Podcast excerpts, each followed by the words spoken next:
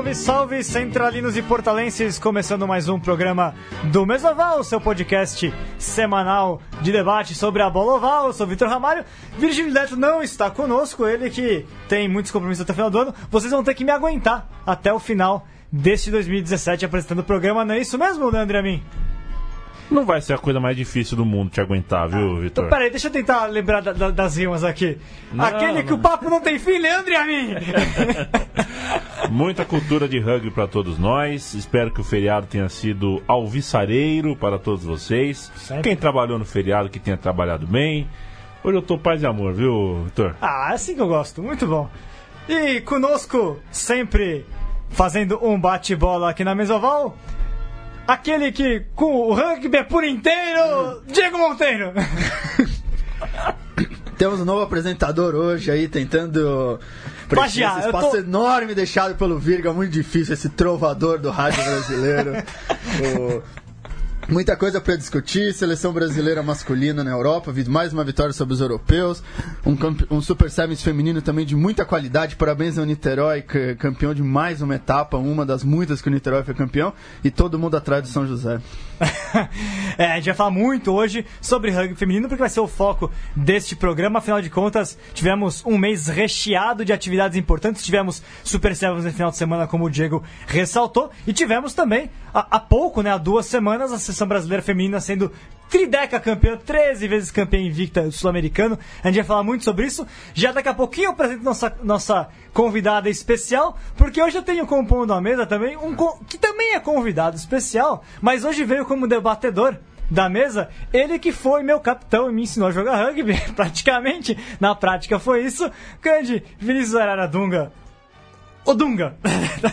Vinícius Caetano Dunga, ele que foi capitão do Rugby Flash, tá lá na, no rugby de Araras, no Sparta Rugby Clube. Estávamos fazendo um tour por São Paulo hoje, um tour cultural, nós dois, e aí eu trouxe ele pra cá pra dividir um pouquinho de cultura de rugby, ele que é um monstro da geografia esportiva mundial. Seja bem-vindo, Dunga. Obrigado, Vitor. Agradeço o convite, participar pela primeira vez do programa. E exagerou um pouquinho no- nos elogios, mas, mas você foi meio importante para reconstruir o time. Ô, louco. E por falar no time do Rugby Flash, aliás, da, da excelsa Faculdade de Filosofia, Letras e Ciências Humanas da USP, da Universidade de São Paulo, na qual eu, na qual eu joguei e, e presidi o time por um tempo também, eu tenho o outro lado do Rugby Flash, que também é muito importante, que está conosco e que foi, e que tem um currículo que, na verdade, supera e muito a, a agremiação felechiana, a agremiação espiana, que é ela, Marjorie N, ela que foi manager da seleção brasileira feminina por muito tempo, tem e, e foi uma das organizadoras do Rugby Sevens no Rio 2016. Jogou no SPAC também, né, Marjorie? Seja muito bem-vinda. Eu acho que jogar é uma palavra forte, mas, mas treinei, treinei lá sim. E, bom, Marjorie, vamos começar falando muito é, sobre rugby feminino, mas antes eu queria te apresentar porque você já teve num programa conosco aqui, evidentemente, temos um programa inteiro que foi com a Marjorie, contando muito, na verdade, de Rio 2016 naquela oportunidade. Mas você, desde então, é, tem, tem é, participado né, do rugby de várias maneiras, né? Do rugby feminino, sobretudo. E você esteve nos últimos eventos acompanhando a seleção é, feminina, não mais como manager, porque você já deixou esse cargo há quantos anos? Três? Dois anos. Dois anos? Dois Dois anos. E, e você esteve. O que, que você estava fazendo lá no Sul-Americano? Conta pra nós.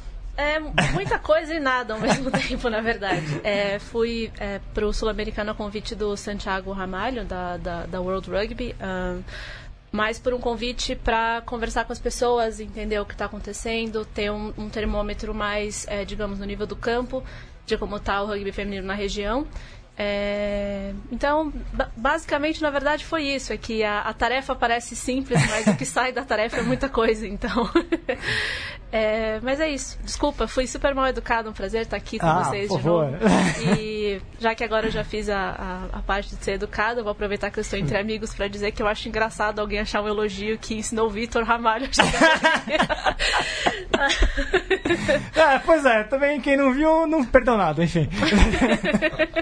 Acontece. rugby arte do Rugby Fefelete também. Só quem me viu jogar entendeu porque que eu fui pra gestão, viu? Você vê, Minha nossa. é, é um clube formando pessoas fora do campo, não é mesmo? É, exato, né? Escola de gestores, ou enfim, radialistas, o que quiser.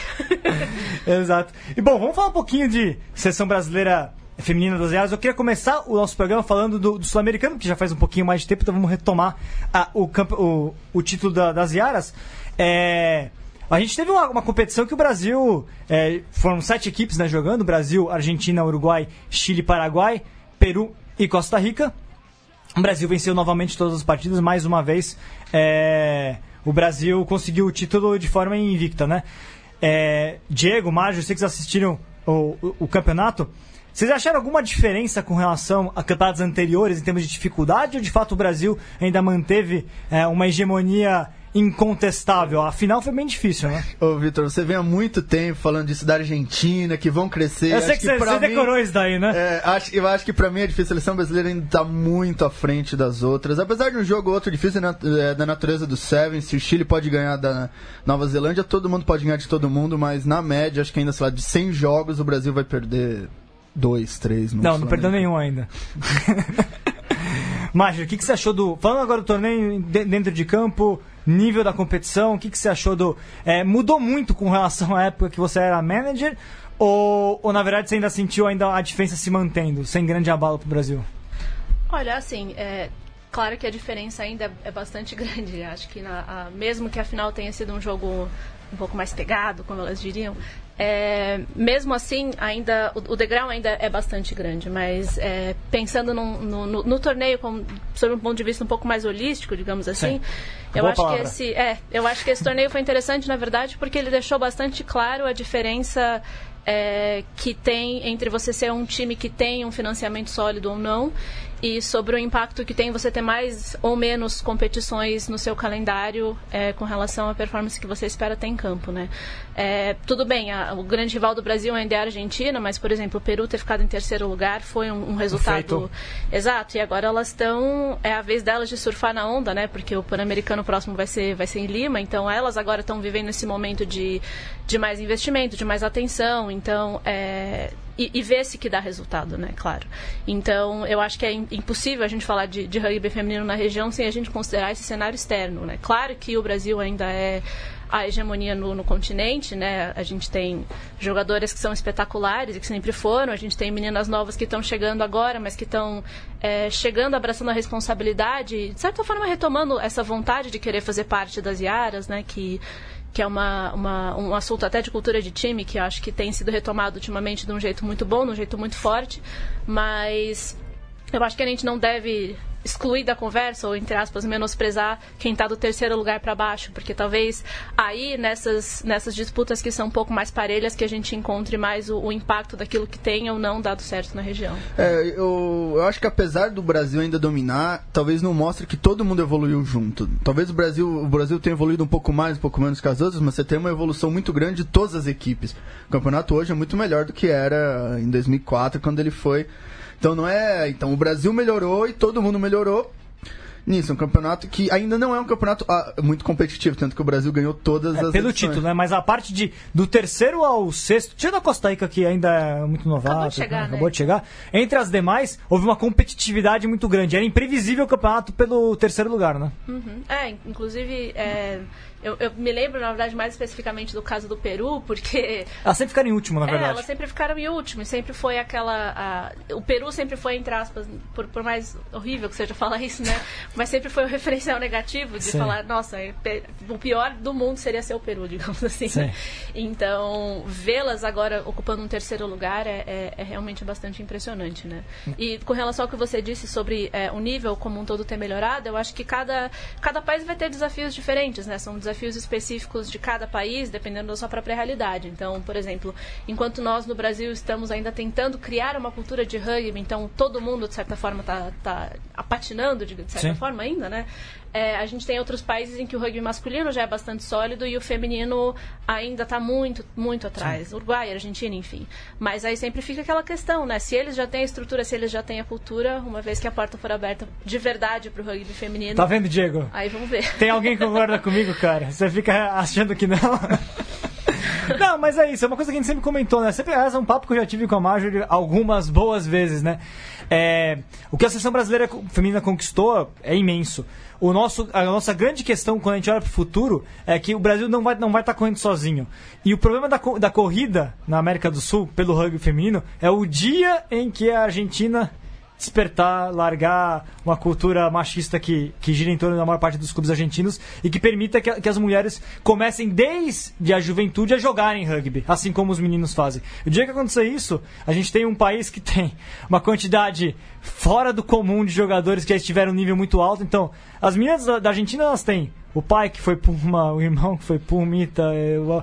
Então, assim, a primeira geração que começar muito jovem a jogar, vai ter um suporte. Se, se tiver esse suporte, se esse suporte acontecer, ela tem à disposição uma quantidade de conhecimento muito grande eu...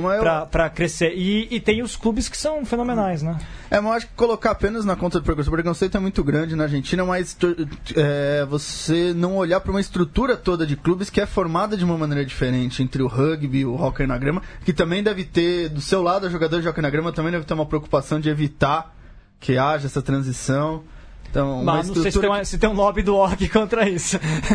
ah, todo você, é, você é um bolo que. Os esportes é um bolo que você tem que dividir. É, é, a política interna do clube argentino é uma, uma questão que fica aqui, na verdade, né? É, bom, assim, eu não, eu não, não vou entrar, na verdade, tanto nesse mérito quanto a, as fatias do bolo, porque a fatia do bolo de mulheres que são fisicamente ativas de forma organizada, ou seja, que praticam algum esporte, é ainda é uma fatia muito pequena. Mesmo hockey? Mesmo hockey. Então é generalizado. Então não sei se necessariamente o nosso nicho, entre aspas, seria para tirar meninas do hockey e trazer para o rugby, e sim trazer, tirar meninas do sedentarismo ou do yoga latte, sei lá. Que, o não tem nada a perder. é, bom, mas enfim, mas é. claro que isso é, o que é, que é yoga latte? Não, eu é não sei, cara. Tem uma mistura de yoga com pilates. Eu nunca ah. fiz ah, é? dois. seria um horror, então. é... eu, vou, eu vou confessar que eu fiz por seis meses pilates. Eu sei que tem gente que, enfim. Não, agora falando sério, é, é, importantíssimo. Eu me lesionei uma época e tive que fazer. Não, mas é, enfim, é, é, não, não, estou menosprezando isso como prática esportiva, é só, quer dizer, como atividade física. Fica recomendado pra você, Diego, viu, Pilates? É. Você não, que acho que vou deixar passar. é, tô vendo a postura de todo mundo aqui, todo mundo tá errado. Podia... é. Ah, todo mundo errado aqui. Mas é uma coisa interessante sobre o sul-americano feminino, já que a gente ainda está falando da competição, é o nível físico das equipes evoluiu bastante. Hoje, eu olho muito com relação. Isso a gente, a gente pode acompanhar, inclusive, quando a gente olha para a Série Mundial de Sevens, né? A gente tem muitas seleções na Série Mundial de Sevens. Ah, o melhor caso de todos que a gente olha é Fiji. Fiji, quando elas entraram na Série Mundial, elas não eram atletas. Se olhava pro time fijiano, não tinha atletas ali. Tinha meninas que sabiam jogar rugby, porque em Fiji todo mundo bebe rugby, né? Então, assim, é, por osmose elas vão aprender a jogar rugby e certamente elas jogavam com os, com, com os meninos, etc., desde a infância alguma coisa de rugby, então elas têm muita qualidade técnica. Mas não era um time que, era, que, era, que, era um, que tinha atletas de verdade. Com o passar do tempo, Fiji ganhou uma, uma qualidade atlética que passou a fazer toda a diferença. O Brasil ganhava de Fiji nos primeiros anos com facilidade até. O Brasil chegou a ganhar. Facilidade, é, mas o Brasil ganhava do, de Fiji. Fiji hoje passou para um nível de começar a flertar até com vitórias da, do top para pensar numa semifinal de, de, série mundial, né? Porque elas viraram atletas, né? E o que eu vejo, isso aconteceu no rugby feminino no mundo inteiro. A gente vê a, as equipes evoluindo atleticamente, né? Uh. E o sul-americano também. Acho que é uma, uma das coisas que mais me marcou agora assistindo de novo esse sul-americano. O, o, anterior, o anterior foi transmitido sim pelo Facebook, mas acho que a gente ficou um sem assistir. E o, o anterior também, que foi o do não, o outro tava lá, que era o do Rio 2016. Acho que o anterior ao Rio 2016 não teve nenhuma transmissão. E eu lembro que esse eu acabei não vendo. Eu lembro que o primeiro impacto que foi do Rio, do Rio 2016 eu não senti tanto, mas logo na sequência, neste ano, de 2017, eu senti uma evolução atlética muito grande das sessões menores, inclusive. O que foi muito positivo, porque parece que elas estão tendo agora talvez um regime de treinamento que seja mais compatível com competição. O que talvez falte é um calendário, né? É, é acho que um, enfim, claro que mesmo que o degrau para quem está em cima, digamos, Brasil, Argentina, ainda seja um degrau muito grande, é realmente é uma coisa que se que se que se observe. É uma coisa que é, é importante citar, é importante notar. Mas também, é, acho que uma coisa que a gente tem que tomar um pouco de cuidado quando a gente faz essa análise é que a nossa primeira, nosso primeiro entendimento quando a gente vê o nível físico melhorando é que é, são meninas ou são mulheres, né, que agora estão com, digamos, um programa de preparação física mais sólido ou Sim. com algum acompanhamento um pouco melhor, quando eu não sei qual é a porcentagem disso, por exemplo, que não se deve ao fato de que tem muitas atletas que são de crossover que vieram para o rugby. Isso então é já eram atletas antes. O, Então, é, se você traz, por exemplo, meninas que são do atletismo, ou que são do basquete, ou até do rock, enfim, mas que já eram atletas antes e que de repente chegam pro rugby já com uma condição física ou já com um entendimento mais é, consistente sobre aquilo que é ser atleta ou aquilo que é o alto rendimento, é, é claro que você vai ter um salto né, de, de nível de preparação física. Então, só uma ressalva é isso, é ter talvez um pouco de cuidado, porque pra gente não ter essa sensação de que às vezes são flores, né? E quando, quando isso não, não, não necessariamente reflete a realidade. É, eu... Desculpa. Não, já... às, vezes, às vezes o crescimento que você quer dizer, na verdade, não é, não é fruto necessariamente de que os clubes nesses países estão é, conseguindo ter um, um- um preparo melhor, uma atenção maior pro feminino. É que, na verdade, eles estão conseguindo trazer at- atletas já formadas Sim. de outros lugares. É, É, não, acho que, bem, acho que no final o resultado é muito parecido. Acho que você falou que é importante, o sucesso da Olimpíada foi muito importante. Que se a primeira ainda tinha um ar de, pô, vai dar certo, E vai o ser PAN, legal. pra, e o PAN, porque para países como Paraguai, Peru, a Olimpíada está fora de questão, mas para elas e para as federa- e para os comitês olímpicos desses países, estar no PAN já é algo muito importante. Acho que na verdade, países que norteiam é o PAN. E o PAN começou em 2011. É, né? mas eu, eu acho que mesmo. É, mas. Bem, primeiro sendo modalidade olímpica, você tem acesso a toda uma gama de patrocínios, incentivos que antes não tinha. E também, eu não. Tá, é muito difícil, mas não acho que esteja tão fechado assim o rugby feminino ainda. Talvez naquele grupo, as 4, 5 de cima. Mas há muito espaço para essas equipes menores crescerem. E se pro Paraguai jogar um PAN, se o Paraguai às vezes conseguir jogar uma Olimpíada com o time feminino, é uma coisa muito grande. O Paraguai, pelo menos, está numa modalidade. Então. Acho que tá muito. Acho que tem um crescimento muito grande, tanto no masculino e principalmente no feminino, que agora talvez deixe de ser olhado apenas como uma modalidade, tal como mais um caminho para as Olimpíadas. E talvez seja até um pouco essa atração dessas outras atletas também que vêm de outras modalidades, que às vezes se interessam por essa oportuni- essas oportunidades no rugby.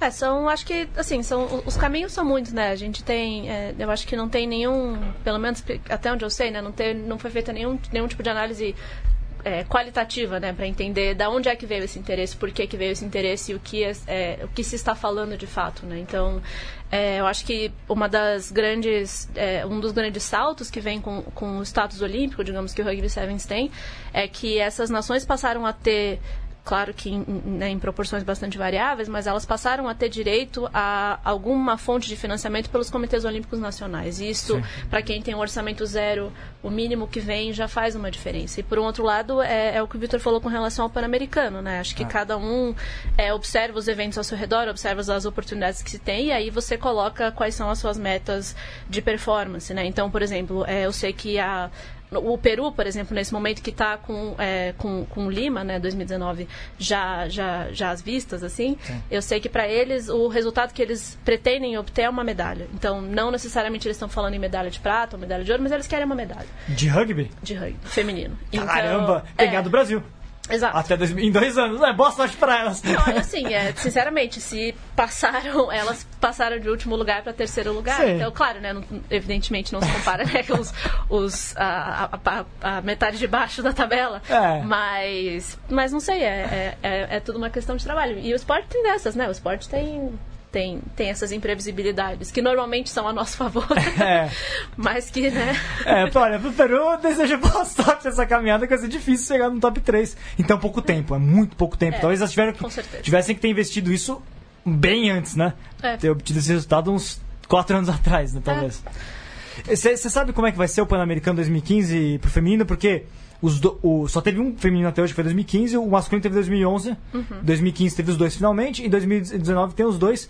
É, o feminino em 2015 foram só seis times, né? É. Tem alguma notícia com relação a quantos times vão ser? Eu sinceramente não sei. Mas também uma. Mas também Poderia ser um oito, né? É, mas também só uma- um comentário que uma outra competição também que talvez escape um pouco do, do, do radar.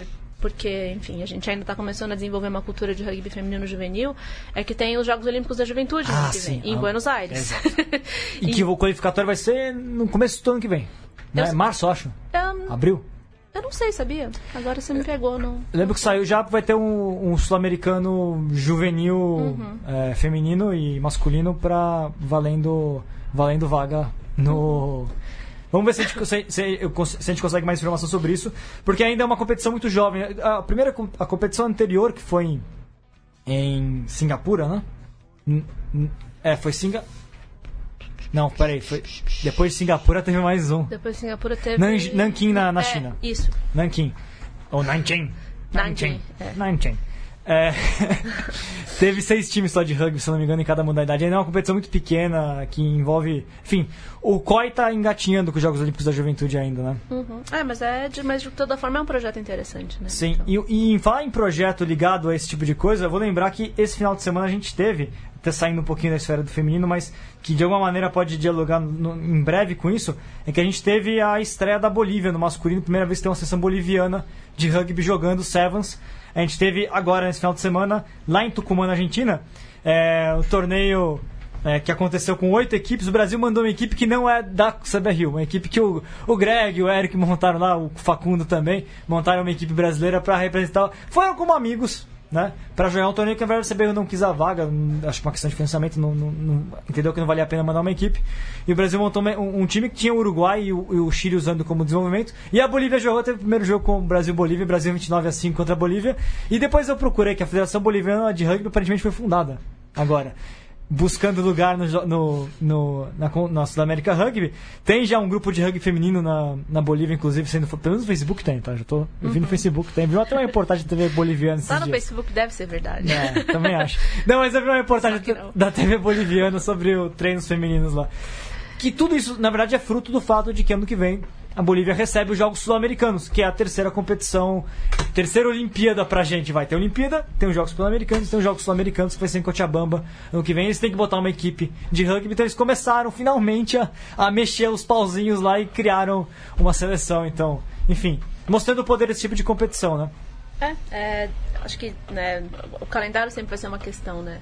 Mas é, acho que não tem. Enfim, é uma máxima, né? Quanto mais se joga, mais se vê, mais se quer, mais se consome, mais se treina. Então eu acho que tudo volta, de certa forma, para esse mesmo ponto. E voltando para as Iaras, eu tenho aqui a passar rapidamente a, a escalação da seleção brasileira campeã, trideca campeã sul-americano feminino. Queria comentar que vocês viram de destaques da equipe brasileira. A Baby, como sempre, no time. Luísa, a Raquel, a Izzy. Depois a senhora fala um pouquinho mais sobre Izzy. A sua senhora. Eu ia falar que eu casaria com ela, mas eu já casei. Aí, ó. a Aline, a Paulinha, a Bianca, a Milena, a Leila, a Aline, que fez sete trás no campeonato, foi sensacional o que ela jogou. A, a Tisha do Band e a Rafa lá do Curitiba. Aliás, eu entrevistei a Rafa também.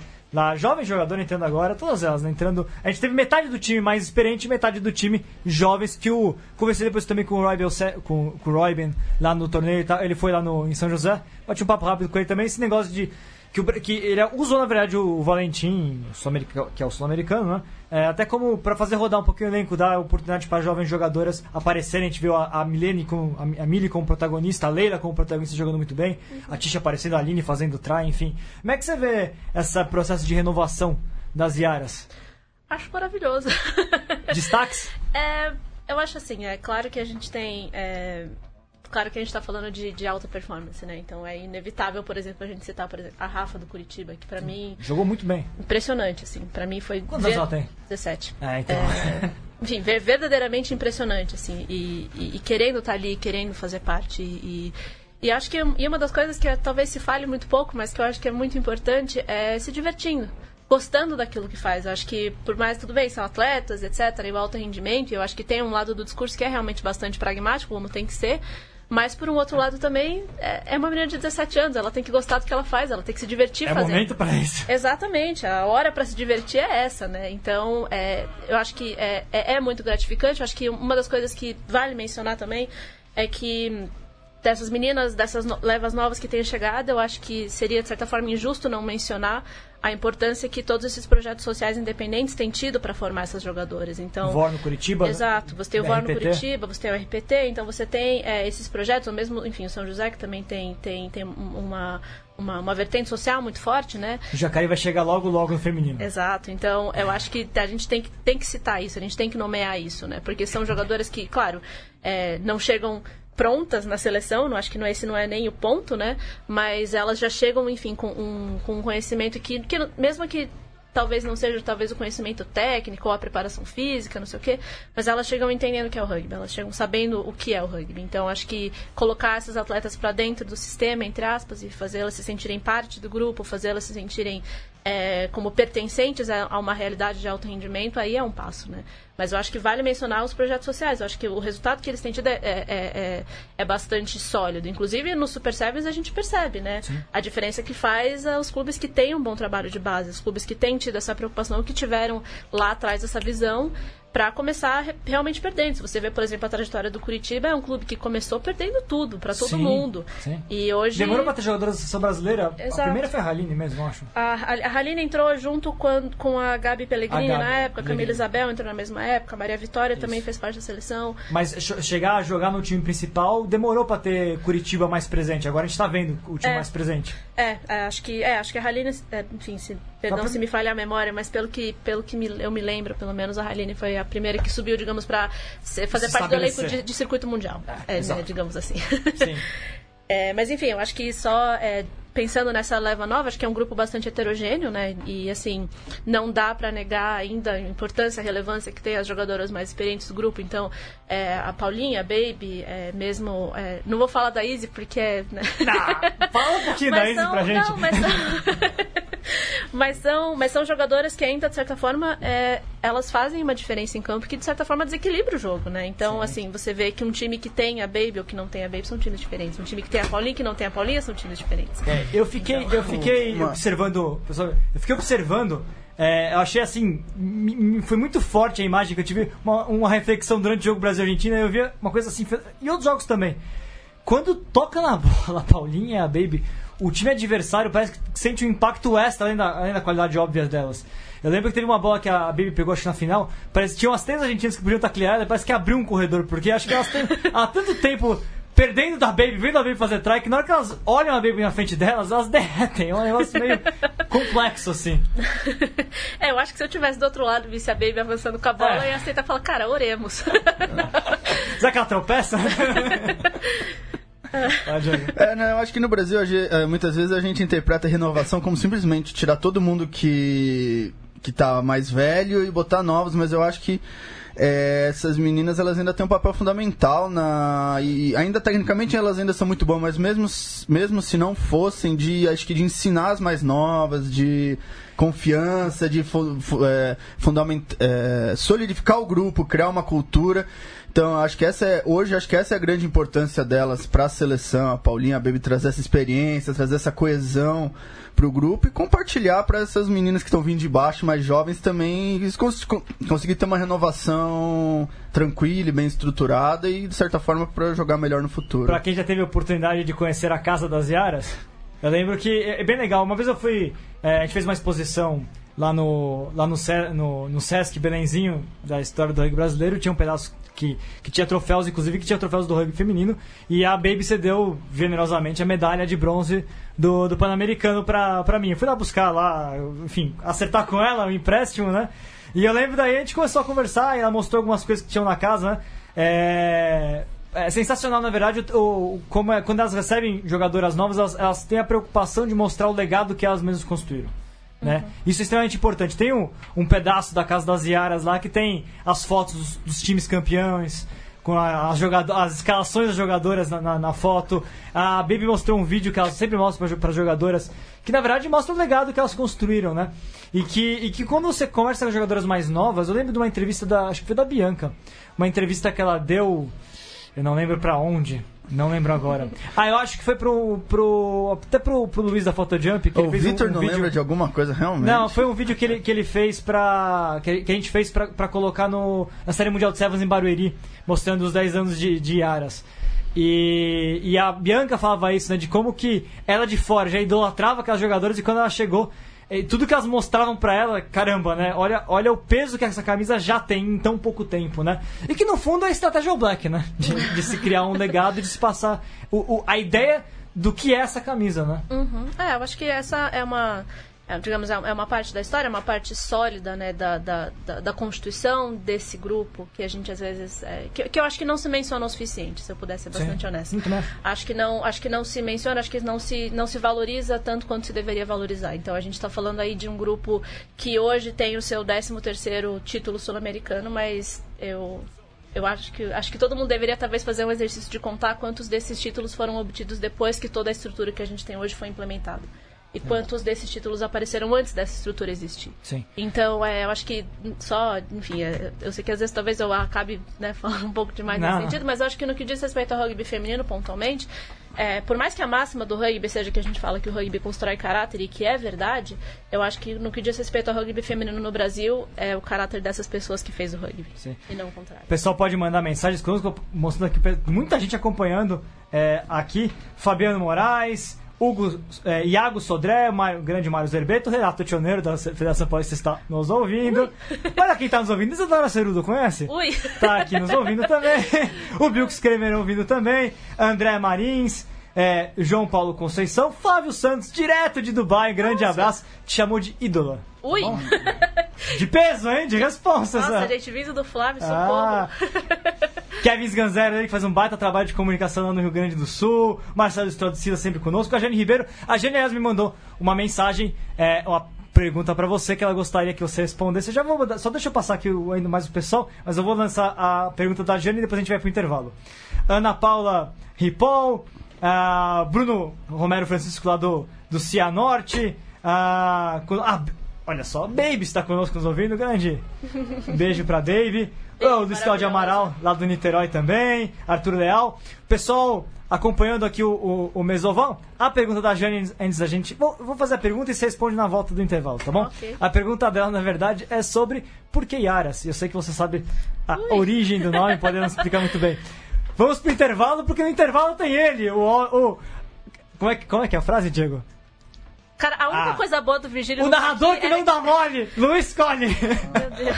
A única coisa boa do Virgílio não tá aqui era que não ia ter as rimas, mas eu, Eu- me livrei disso. É, eu, pois é. O narrador que não dá mole, Luiz Colli com a Colipedia.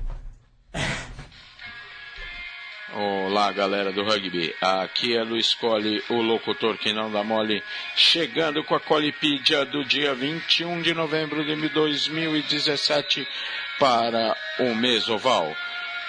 21 de novembro, que é o Dia Mundial da Televisão, instituído pela ONU em 1996. No dia 21 de novembro de 1694 nascia o filósofo Voltaire. Em 21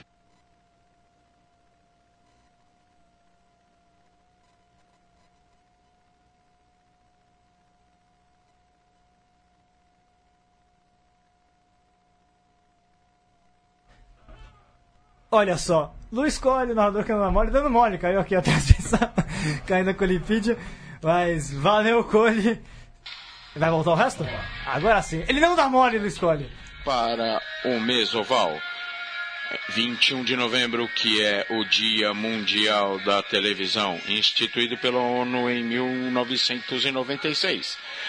No dia 21 de novembro de 1694 nascia o filósofo Voltaire. Em 21 de novembro de 1783, o primeiro voo em balão foi feito pelo botânico e agrônomo francês François Rosier, que foi o primeiro a realizar um voo de até quase mil metros de altitude, voando durante 25 minutos e cobrindo uma distância de quase 10 quilômetros. Em 21 de novembro de 1877, Thomas Edison anunciava sua primeira grande invenção, o fonógrafo. Vocês escutam ao fundo YouTube com Sunday Bloody Sunday, porque dia 21 de novembro de 1920, dentro da Guerra da Independência da Irlanda, ocorria o Domingo Sangrento. Em 21 de novembro de 1910, marinheiros brasileiros se rebelam e organizam a revolta da Chibata. E em 21 de novembro de 1990, lançado, é lançado o Super Nintendo e o game Super Mario World. No rugby, 21 de novembro de 1953, uma histórica vitória galesa sobre os All Blacks. A terceira vitória sobre a Nova Zelândia até então ocorreu em Cardiff pelo placar de 8 a 3 diante de 53 mil torcedores. Os aniversariantes dessa semana: Hoje, dia 21 de novembro, o grande pilar dos tupis, Kaique Segura, que esteve presente na grande vitória do Brasil sobre a Bélgica sábado passado, completa aniversário. E na sexta-feira, dia 24 de novembro, o nosso grande amigo Roger Maia. Um grande abraço para vocês, um grande abraço para o pessoal do Mesoval e um grande abraço para os nossos ouvintes. Obrigado e até mais.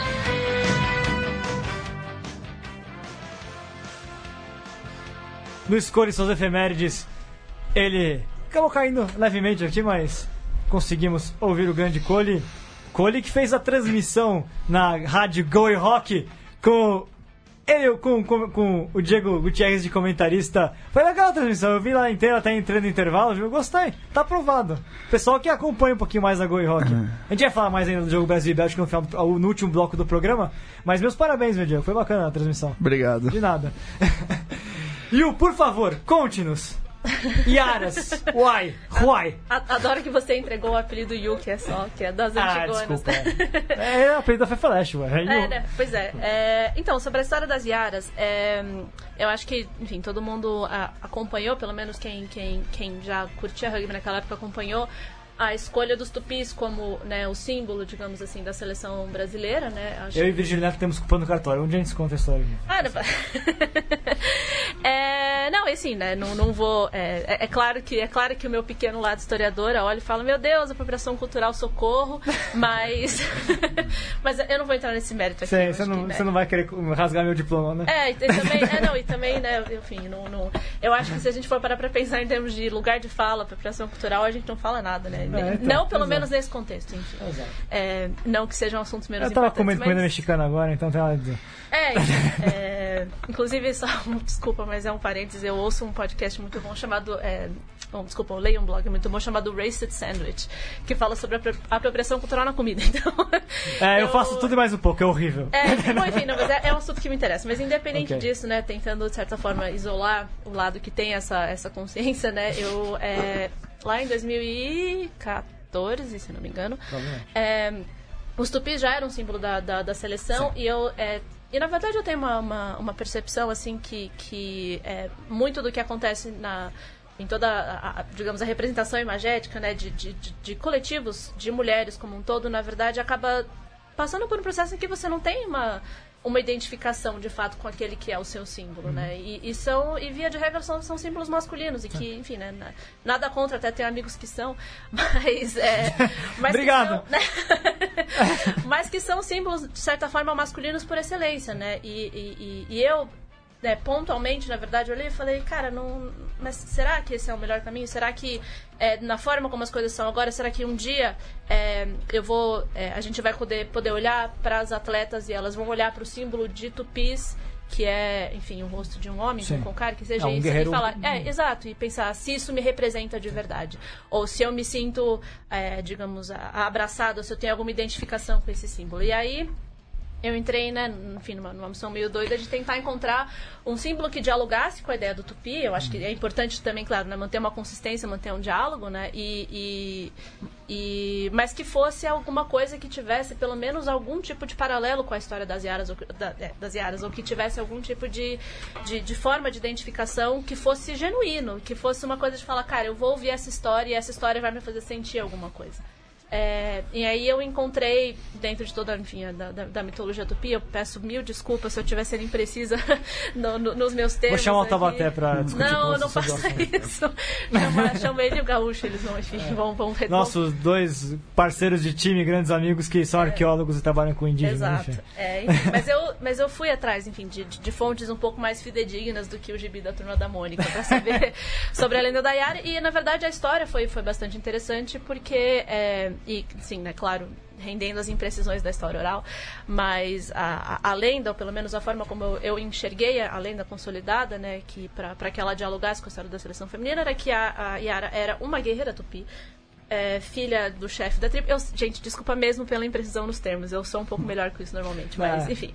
É, e que era muito boa naquilo que ela fazia. E ela era realmente muito, muito boa. E os é, irmãos dela, né? Que perceberam que ela era que era ela não só era boa, ela era muito melhor que eles, na verdade. E eles percebem que ela tem que o, o chefe da tribo tem uma certa predileção por ela, por ela ser melhor, mais dedicada e, e, e por isso excelente naquilo que ela fazia. É, eles decidem é, matá-la um dia. E ela descobre. E, e, e diante né, dessa, dessa situação, quando eles vêm atacá-la, ela mata os dois. E quando isso chega ao conhecimento do, do pai, do chefe da tribo, entre aspas, ele é, percebe que alguma, alguma, alguma providência precisa ser tomada, isso não pode sair impune. Mas ele, não tendo coragem de matá-la, joga no rio e deixa para que isso seja decidido por uma entidade superior que não ele. Então ele não teria coragem de dar cabo da, da, da vida da própria filha, então ele joga ela no rio. E ela não só, entre aspas, não morre, como ela se torna senhora do rio. É, e eu acho essa, enfim, uma. uma, uma eu acho essa uma lenda relevante. É, é claro que as pessoas. Eu, sabe o que eu acho mais engraçado é que as pessoas falaram assim: não, mas eu acho esse símbolo nada a ver, porque a Yara é uma sereia, ela não tem pernas. Eu falo, não, evidentemente já vimos vários pumas passando bolas. tá criando, inclusive. É, o, o símbolo da Romênia é um carvalho. Já viu um carvalho jogando Não, os teros também, né? Quero queres, eles são agressivos no contato e tal. Então, assim, é. orquídeas da Pô, se Venezuela? você já jogou no campo um quero-quero, sabe que eles são bastante Eu Ah, assustadores. o quero-quero é complicado. Já tentou tirar um quero-quero de campo? Não, eu não, não tentei, na verdade, porque eu tenho, eu fa- eu tenho é, contato com o conhecimento coletivo de que não é uma coisa que se Não faz, é uma então, boa. não- Exato. É, Será que é por isso que eles são no Uruguai? Pequenos e bravos? Acho que sim, cara. Pode ser. Os costeiros, com um cabelinho engraçado. Enfim, é. mas, mas, enfim, é, bem resumidamente, bem imprecisa do ponto de vista conceitual, a história é essa, né? E pra mim, na verdade, foi, foi muito interessante porque tendo contato também com as, com, com as meninas, né? Com as, as, as meninas, não, enfim, que, que, que diminutivo horroroso, mas com as mulheres da É, seleção. é, é um vício de linguagem que a gente precisa corrigir. Exatamente, não é mais tendo contato com elas, na verdade, eu acho que vai um pouco de encontro com essa com essa identidade de Yaras, porque é o que é, na verdade, faz mais parte do, do conhecimento coletivo sobre o que é a, a Yara, o, o- o ícone da sereia, digamos assim, é que ela é alegre, ela é bonita e ela é exuberante de certa forma e ela atrai é, os homens ou os adversários, se quiser colocar dessa maneira, e aí ela se revela mais do que isso, ou um lado diferente disso. E eu acho que é, é essa a convivência dessa diversidade, na verdade, é uma, é uma coisa que me impressiona muito, sobretudo nas meninas do Brasil, de elas terem um game face que é meu Deus, Sim. toda vez que eu as vejo em campo, inclusive com clubes, eu lembro do porquê eu não jogo mais. É, mas, por um outro lado, elas conseguem, de certa forma, é, ter essa transição e para as pessoas que elas são socialmente, para as pessoas que elas são fora de campo, que são, né, enfim, exuberantes, maravilhosas, E divertidas. quando você contou a lenda pra elas, qual que foi a reação? Pra tentar É. convencê-las de que, olha, essa aqui é um nome bacana. É, eu acho que, assim, é, é claro que eu me sinto até mal, de certa forma, por falar por elas. Eu acho que elas têm uma voz própria, então, mas enfim, da, daquilo que eu pude perceber da reação, é que. é, também foi uma conversa em que a gente também falou um pouco sobre a ideia da antropofagia, né? Então, eu me lembro pontualmente, na verdade, da Luísa, é, que quando eu falei sobre a, toda, toda essa parte da antropofagia, né? Do, do você se apropriar daquilo que é do seu adversário, da- das qualidades do seu Que é adversário. a origem, da, é a origem do, do apelido Tupis. Depois eu conto essa história. Ah, certo. É... Eu, eu só falo, o Pedro Tupis nasceu de uma conversa minha com, com o Virgílio que a gente tinha que sugerir os, apelidos, os nomes. Era uma votação pública, a gente tinha que sugerir nomes, né? Eu lembro, era uma arara, meu Deus, uma E a nossa- serpente da medicina. Eu falei, gente, o que, que tá Ah, eu acontecendo? gostava ma- da jiboia, eu achava mandei, que tinha a ver. Eu, eu mandei no site da CBRU, que na época era o Virgílio que, que, que controlava toda a parte da comunicação. Eu mandei pra convencer um, poema do Juca Pirama. e a gente começou a discutir sobre antropofagia cultural. E aí a gente achou que era legal a ideia do Tupi justamente por conta do. Enfim. Mas é engraçado como você O vê. pessoal votou, É. tá? Antes de alguém me condene, votaram. Eu gosto do Tupi, eu sou dos que acha. Que a- a- tem gente que não gosta, gente que gosta, eu, eu enxergo de outra maneira. Eu, eu, eu acho interessante o nome, mas eu sempre achei que deveria ter sido outro nome pro, pro filme. Eu, eu sempre de- defendi que cada sessão tivesse o seu Ô, nome. É engraçado como Eu acho são isso as- importante. É engraçado como são as coisas, que nunca passou pela minha cabeça por um minuto que alguém pudesse ter pensado em chamar a seleção feminina de tupis. Pra mim parecia a coisa Não. mais óbvia do mundo que elas tivessem outro Quando a nome. gente criou o nome, era só pro masculino esse. Era só pra seleção brasileira masculina de 15. Era, era o nome. Depois usou-se, mas eu acho que a ideia nossa original, até minha do Virgílio, era de criar apelidos um para cada uma. Assim como dialogando de alguma maneira, até talvez com, com a ideia indígena, mas ter outro nome. Nunca foi a ideia original o tupi ser as tupis. Isso nunca foi. Isso foi depois. E- Depois foi, foi E institucionalizado. justamente porque, sei lá, na minha visão, esses apelidos são no rugby são quase apelidos, são nomes informais. A gente fala os Pumas, os Box, os Teros, mas de certa maneira são coisas informais, na verdade, não é oficial. Não, é oficial.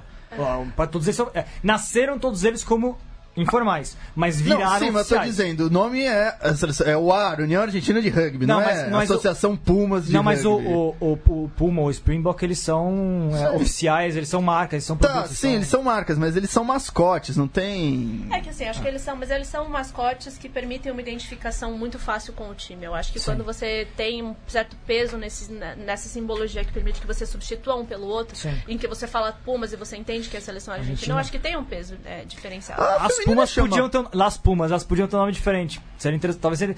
Ah, Eu olho pela Austrália e pela Nova Zelândia, que são países que têm essa tradição longa de ter apelidos para todos os esportes, Uhum. e eles têm diferentes entre, entre si. Ah, O Wallabies é uma coisa, o Walrus são outras. Aliás, aliás, a Blacks- Austrália, a- aliás, eu, a Austrália eu me perco, porque cada seleção tem um nome de canguru e tem uma dúzia de seleções. Então, às vezes, você Aliás, ouve. uma vez eu coloquei que a, a feminina de Sevens era o Walrus também, não é.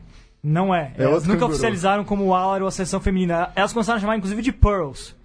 Né, a seleção feminina. Ah, que por uma época era a seleção de desenvolvimento, mas depois É, eles passaram a usar a até pra, é. pra principal depois. Era Aussie Pearls e, enfim, tem, a- tem as Maple Leafs, as Black Ferns, É. tem, enfim, A acho Ma- que- Maple Leaf é geral pra todo mundo, né? é, Ah, não, não, não, desculpa, não, não é não. É Canuck, a masculina. Ah, é, acho, acho que- acho que é, eu consigo entender, na verdade, é, que existe uma justificativa estratégica para você primeiro fortalecer um símbolo, para aí você Sim. poder criar né, outros desdobramentos. Eu acho que às vezes a divisão enfraquece. Né? É. Então, eu entendo isso do ponto de vista de comunicação estratégica, de marketing, enfim, isso, desse, desse ponto de vista eu consigo entender. Mas eu acho que uma coisa que, a, a bem na verdade, uma das coisas que mais me deixa feliz com toda essa história de Yaras é que ela passou a ser, ela só passou a ser, digamos, um nome público quando isso fazia parte de alguma forma de uma cultura que nasceu ou que foi fortalecida organicamente dentro do time. Sim. Para mim esse é o processo que é mais relevante nisso tudo. E eu Independente de ter sido eu que falei ou não, Sim. é, acho que o que importa é o que foi feito disso depois nas mãos daquelas que realmente importam, que são as atletas. É, E do mesmo jeito, dentro do masculino, o Tupis também acabou sedimentando. Acho Os jogadores, sobretudo os, os- não, talvez os, os que viveram a escolha do nome, alguns talvez não tenham gostado, porque era um momento que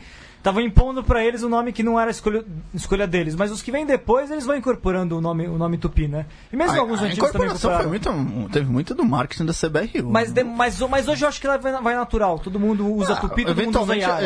eventualmente, ela, vão. eventualmente ela vira natural. Sa- sabe qual que é o indício de que tanto Tupi quanto Yara é, colaram, a ideia colou? Eu já vi a sessão juvenil se chamando de Curumim, o que eu acho legal também. Eles mesmos incorporaram a ideia. Acho que, acho que acabou. Em 2017 já é ponto pacífico. Eu acho que as três seleções se enxergam com seus, com seus nomes já É sedimentados. isso que eu queria perguntar aí. E a Vitória Regia, o que aconteceu? Por que, Morreu. Por que, que tiraram a Vitória Regia? Cara, a Vitória Régia tem Comecei várias a histórias. a Vitória Regia. Tem várias histórias da Vitória Régia. Algumas parecem estranhas, outras a gente não sabe, então. Algumas são not suitable for work. É, então. É, algumas a gente conversa na mesa de boteco, mas... É, fica pra outra, fica pra outra. Mas não, acho que foi um, é um símbolo que ele ah, colou no símbolo da federação, mas ele não colou como apelido. E a partir do momento que a, que a ABR tirou do símbolo dela a Vitória Regia, porque teve um símbolo da, da, da ABR que tinha a Vitória Regia no símbolo, no escudo. A partir do momento que ele sai e vem aquele o, logo, o último logo ABR, que é aquele que de alguma maneira o atual dialoga com ele, porque tem o mesmo formato e tudo mais, a partir daquele perdeu-se o, o laço que existia com o símbolo é, mas isso na verdade é uma coisa que o Brasil nunca teve. Isso é uma coisa muito, acho que inglesa. A gente, eu e o Diego já vimos, a gente já teve o Brasil sendo retratado em Sul-Americano como com o Zé, Carioca, né? O É, que era mas- normal lá nos anos Sim, mas, 60 eu e tô- é, 70. mas eu tô dizendo, essa coisa é uma coisa muito da cultura, principalmente da Austrália, da Nova Zelândia, essa coisa. Por isso que todas as seleções têm o seu nome no Brasil. Nunca foi uma coisa no Brasil. Sempre se chamou todas as seleções de seleção brasileira. Masculina, feminina, basquete, vôlei. Sim. É que aí se a gente for voltar na história dos escudos e na base medieval disso, e no fato de que não existe longa duração no Brasil, Ó, enfim. ó, o, o Renatão comenta que foi o Anjo Guimarães que, que escolheu a Vitória Régia. Mas, é, é, é, eu já vi várias histórias, mas legal. Eu, eu- Eu não- eu eu sei que é da época do, do Anjo, sim. Não sabia que era o Anjo diretamente que tinha, que tinha feito a escolha. Eu sabia que era da mesma época dele. É, o Marião, o Mário Zerbeto, tem uma pergunta pra você, mas antes de a gente entrar no Super Sevens. A gente tem que correr um pouquinho, porque daqui a pouco acaba o programa e ainda fala um pouquinho da Bélgica. Como você vê a participação das mulheres na gestão esportiva, no rugby em geral e sua visão sobre o desenvolvimento no futuro? É, sobre o desenvolvimento de, de, dessa frente feminina na parte da gestão, você que é das primeiras do rugby a é, se encarar como, como gestora do esporte, né? Cara, na parte da gestão, eu acho que não, não tem como dourar muito a pílula, não. É virtualmente inexistente, na verdade. É, assim, é, claro, quando a gente conversa sobre, a necess... sobre desenvolvimento do esporte feminino, eu acho que é inevitável a gente passar pelo eixo da gestão. Eu acho que, na verdade, o, o, problema talvez esteja um pouco aí. Eu, não, eu honestamente não sou, é, não acredito que exista uma postura de sabotagem deliberada, de não queremos ou vamos, não vamos fazer porque não queremos fazer. Mas a verdade é que quando você não tem uma parcela da comunidade participando da conversa, ela cai fora das prioridades dessa conversa. Tipo, é, é enfim, é uma. É, é, natural que você esqueça quem não está participando. É, assim, e também acho que entra um pouco nessa coisa de que a gente não sabe o que a gente não sabe, entendeu? Então, é, por exemplo, você tem. É, enfim, sem, sem, sem querer fazer né, críticas cegas, eu sei que é, os homens que eu conheço que estão na gestão se não a maioria, uma parte muito considerável deles tem interesses e tem posturas muito genuínas na forma deles de lidar com o esporte feminino. Mas a verdade é que tem coisas que só escapam fora do radar daqueles que não têm essa vivência, que não têm essa trajetória. Então, por exemplo, você ir num torneio feminino em que se acha completamente aceitável que só se tenha banheiro químico, você nunca foi mulher fazendo xixi num banheiro químico. Tipo, enfim, eu sei que é um exemplo ridículo, até um exemplo um pouco caricato, mas assim. Eu é... não gosto de banheiro químico. Mas é uma, mas é, enfim, mas é uma das coisas que acaba passando, é, que acaba passando muito, muito, é, que acaba acontecendo muito, né? E se me perguntassem como eu vejo, se tem ou se não tem, é, tem pouquíssimo. E se tem, não estão em cargos altos ou em cargos em que você de fato participe na tomada de decisão. Se você virar falar, tem mulheres trabalhando na gestão do esporte? Tem, em cargos operacionais. Aí você tem bastante. Se você tem mulheres participando é, do, da, da, gestão esportiva em atuação na parte de serviços, você tem, você tem bastante. Agora, se você. É, na verdade, eu acho que é um exercício que as pessoas deveriam fazer. De procurar, é, quando você tem, por exemplo, reuniões de comitês executivos, reuniões de, de, de, de conselho e afins, e procurar quem são as mulheres, se elas estão lá. E se elas estão, quem são e, e, enfim, e todas essa. Eu acho que essa, essa é, é uma história que se conta muito mais pela ausência do que pela presença, Sim. né? Então, se me perguntar do, do que eu vejo é isso. E se me perguntarem sobre perspectivas, eu acho que parte de dois lados. Acho que uma das uma, um dos lados disso é de cima para baixo. Ninguém abre mão de poder ou privilégio, se quiser chamar assim, porque acordou um dia iluminado e falou: hoje é um dia em que eu vou ceder o meu espaço, vou ceder privilégios para que essas pessoas participem. Então, acho que existe uma importância de políticas e de reforço para que isso se, se faça valer na prática. E, por um outro lado, é necessária uma, uma cobrança ou uma participação muito atuante da comunidade para exigir esse espaço e para ocupar esse espaço quando esse espaço existe. O Renato comentando aqui que na, na Federação Paulista está com a preocupação de aumentar o comitê feminino, você está até participando de uma é, maneira, né? Sim, sim. É, acho que né, na, a Federação Paulista, na verdade, desde 2011, quando eu trabalhava para né, voluntariamente, claro, mas trabalhava para a Federação Paulista, é, eles sempre tiveram uma, uma, postura, pelo menos, muito aberta ao diálogo. Sim. Muito aberta ao diálogo. Quem toca o rugby feminino são mulheres. Esse Sim. é o primeiro ponto. A Camila é, um e, faz um baita trabalho. Exato. E uma das coisas, na verdade, que acho que é, acho que a gente também tem que, tem que elogiar e a gente tem que pontuar quando as coisas são positivas. Nas reuniões que a gente teve do workshop de planejamento estratégico da Federação Paulista, houve um ensejo da, da sala, enfim, da, das pessoas que estavam participando do planejamento, de colocar metas para o rugby feminino. E o Renato foi a primeira pessoa para falar assim, cara, eu acho que tem que estabelecer meta das minas, são as minas. Tipo, Sim, não é. é. a gente que tem que falar o que elas têm que querer, o que elas têm que ser. Elas têm que ter voz uhum. ativa nisso, né?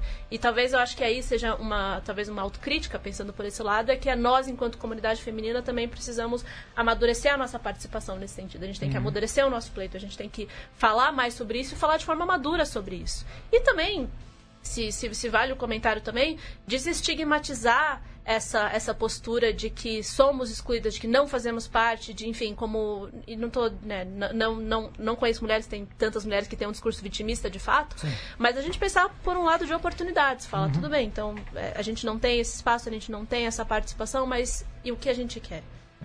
De fato. Falando sobre amadurecer, reta final do programa, é falar um pouquinho do Super Seven. Vocês acompanharam, estiveram, eu e a Marjorie estivemos lá, o Diego esteve acompanhando atentamente pelo Twitter do portal do rugby, não é isso, Diego? Mas um pouquinho sobre o Super Sevens, etapa de São José. O São José tinha tudo para colocar é, as duas, uma mão e, e, quatro dedos na taça e acabou é. ficando em quarto lugar. O Niterói deu um salto, ganhou do São José, um jogo crucial na semifinal e depois venceu o Curitiba na grande final. O Niterói diminuiu para nove pontos. É difícil ainda para o Niterói a etapa final lá em Curitiba nos dias 3 e 4 de dezembro. É difícil para o Niterói ainda tirar 9 pontos, mas foi um torneio que deu oxigênio para os é. Super Sevens é. e um torneio de bom nível. É, né? para esclarecer, quantos pontos você O primeiro ganha quantos pontos? 22, o segundo ganha 19, o terceiro ganha 17, o quarto ganha 15. O Leões de Paraisópolis acabou depois ganhando do São José no terceiro lugar, o que acabou complicando. Complicando não! Ainda tá, ainda tá tranquila a situação do São José, mas animou o torneio um pouquinho mais, né? Uhum.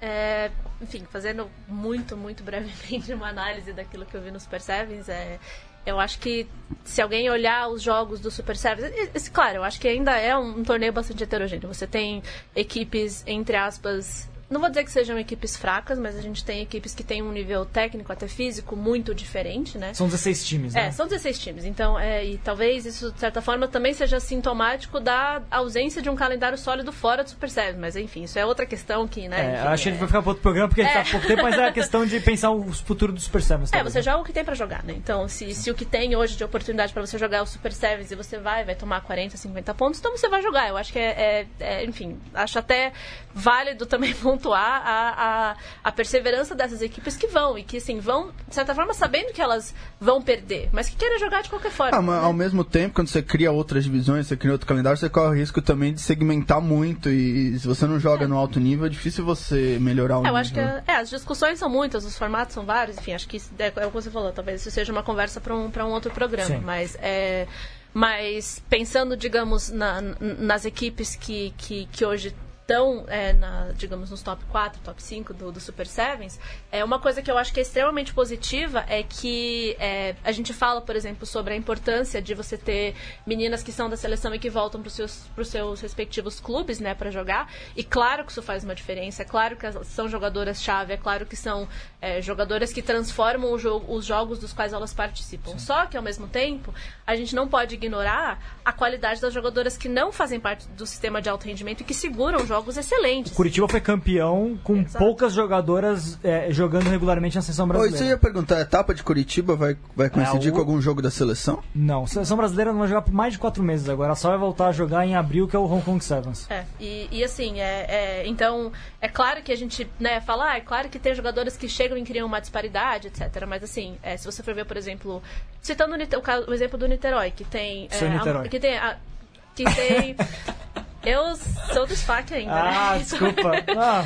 Não, acho que é, né, mas assim, enfim, eu, de certa forma nos torneios eu também não seu esposa, então Exato. não me Responda-me, se, se, se, se, se, o seu Niterói vai ser campeão brasileiro ainda ficou um pouquinho difícil? Então, o Niterói da minha esposa...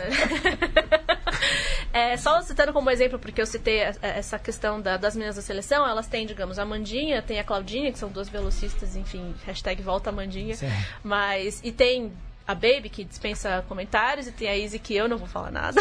A Babi, que é uma liderança. Exato, a Babi, que é uma liderança. A Andressa assim, jogando bem é, a última etapa. Exatamente, também. mas se você for olhar as, as meninas que estavam lá, mesmo assim, por exemplo, Suzana fez um try na final, não é da seleção, nunca foi da seleção. E fez jogos maravilhosos, mesmo. Enfim, a, a pontinha delas, que é a menina mais nova, a Julinha, também, assim, são. Então são meninas, de certa forma, que o clube está formando Sim. e que estão dando esse passo para cima e que estão ocupando esse espaço e que estão se sentindo pertencentes à elite do rugby feminino nacional. Sim. E o São José, por exemplo, exemplo, né, não pôde contar boa parte do torneio com, com, a, com a Edninha, por exemplo, que, uhum. que se for campeã vai ser campeã, mas estando agora lá na, lá na Espanha, ela vai ser campeã brasileira também. Mas é, o São José é outro, né? Que tem uma, uma base de jogadoras que, estão são jogadoras ascendentes, não, não é nenhuma das jogadoras que já estão estabelecidas naquele, naquele grupo central da seleção. Tem algumas, a Milena entrando agora, uhum. a Cleice há muito tempo na seleção também, uhum. mas, mas ainda é, é, um, é uma equipe também de jogadoras sendo formadas e subindo fora daquele grupo de aras que todo uhum. mundo é, tá cansado de ver na, na Série Mundial de Sevens, né? Claro, né? E assim, e por mais, é, enfim, maravilhosas, incríveis, soberanas que as, que as Yaras sejam, enfim, acho que dispensa minha, minha admiração por elas quase que dispensa comentários, mas hum, independente disso, eu acho que é, é importante a gente mencionar, é importante a gente deixar muito claro que a qualidade do rugby feminino tem crescido. É, mesmo não contando com essas meninas. Então, Sim. o Band, por exemplo, é um time que você olha e faz jogos pesadíssimos, que faz jogos muito bons. E, e, assim, né, claro, claro que tem, que é um time que tem Bruna, que é um time que agora Sim. tem a Tisha, que tem, enfim, é, mas tem outras meninas, sei lá, Chachá do Band mesmo, é, Sim, enfim, são jogadoras que você fala, meu Deus, elas são muito boas. E, e né, claro que também isso é um assunto para uma, pra uma outra mesa, mas toda vez que eu vejo o Band jogando, eu falo, meu Deus, se a gente tivesse rugby 15. e, o, aliás, o Band está fazendo, tá, tá faz, fomentando clínica de treino aberto, enfim, de, de rugby 15. O Band e Rio Branco são os dois clubes que têm despontado numa militância pró rugby 15 feminino.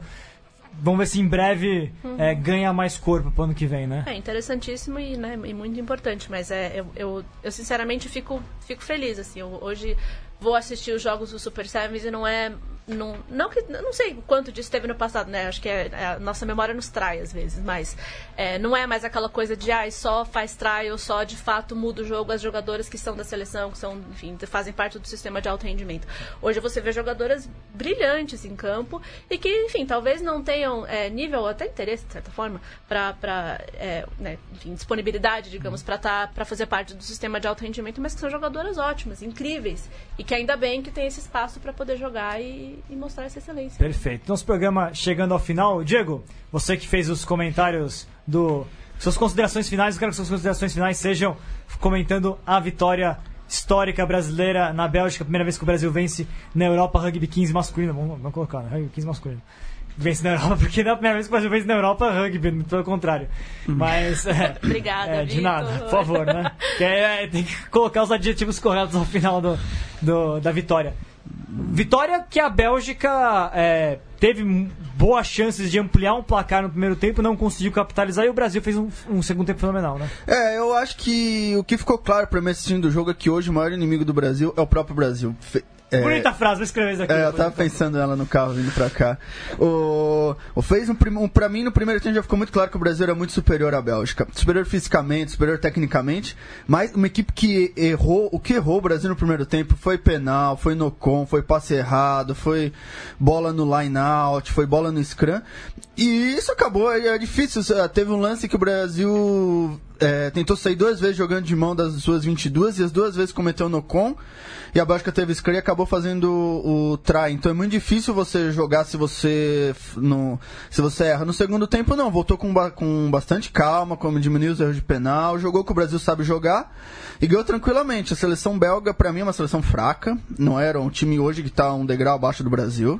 É, acho complicado falar que tá um degrau abaixo do Brasil, mas enfim, tá, tá no, então, é o bolo Brasil, é, Chile, não, Portugal, tá, Bélgica. É, minha opinião, parece uma seleção, uma seleção fraca. Uma seleção que treina pouco junto, talvez tenha um calendário mais curto. É, e o Brasil hoje, para mim, com a bola na mão, é uma seleção que eu gosto muito de ver jogar. Tem, é um time muito rápido, um time muito ágil.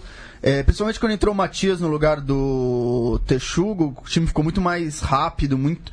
E é isso, então o Brasil acho que contra a Espanha, que é uma equipe muito mais. Enfoque se deu o seu palpite pra gente. Uma, muito mais maduro, o Brasil acho que tem que fazer o que fez no segundo tempo com a Bélgica. Não pode errar, porque se a Bélgica não conseguiu aproveitar um jogo que ficou 40 minutos no campo de ataque, o, a Espanha, ficar 40 minutos no campo de ataque, vai fazer muitos pontos. Brasil e Espanha, seu palpite?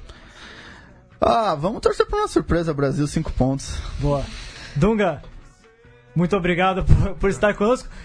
Considerações finais, lembrando o rugby em Araras bombando e dê seu palpite final para Brasil e Espanha. Eu vou com o Diego mesmo, 5, 7 pontos, vamos torcer pro Brasil. Né? E o pessoal que é de Araras e região pode treinar rugby contigo, não pode? Opa, Tamo lá todo sábado às quatro da tarde no campinho atrás da delegacia. Show de bola. Magine, muito obrigado. Conto com, contigo pro programa que vem, talvez como debatedora? Ah, sim. Vou, ah, posso, estar, posso estar por aqui. Desculpa, eu sei que a gente já estourou super o tempo, mas só um último comentário que eu quiser, queria fazer, porque eu acho que é, claro. é importante a gente pontuar isso também. É lembrar da arbitragem feminina brasileira, que também foi pro Valentim para participar de uma oficina uhum. e acho que a, a evolução, o, o, comprometimento, enfim, a, o profissionalismo que as árbitras brasileiras especificamente, né, já que eu tô aqui para falar de rugby feminino, tem tido, acho que é evidentemente muito digno de nota. E também uma coisa que eu fico muito feliz e que talvez eu não tenha falado ainda, pelo menos não publicamente, é de ver a Júlia Sardá como treinadora do legal. hoje. É, enfim, maravilhoso. É uma dessas, dessas mulheres que fazem a diferença em qualquer contexto que ela tiver. E acho que vale também a gente pontuar a importância que essas atletas que hoje talvez não estejam mais jogando pela seleção, mas que têm feito um trabalho incrível fora. Eu sei que ela, Maíra, Mica, enfim, são, são meninas que. Enfoque-se no nosso palpite também. O que, que você acha Brasil e Espanha? Cara, eu vou fazer a Glória Pires e dizer que eu não sou capaz de opinar. Fala Brasil por 10, então. Acho que eu, eu, eu, enfim, torço, torço muito pelo Brasil. Talvez não, mesmo que eu não conheça tanto a trajetória deles cole- coletivamente, digamos assim, os caras que eu conheço na, na individualidade me fazem acreditar que o fim da masculinidade tóxica é possível. Ah, tá bom. Valeu, Marge. Eu fico por aqui, meu palpite, é como sempre. Brasil, por 3 eu gosto de jogos emocionantes e o Brasil vai ganhar da Espanha. Valeu, Yamin. Valeu. Valeu, até a próxima, pessoal.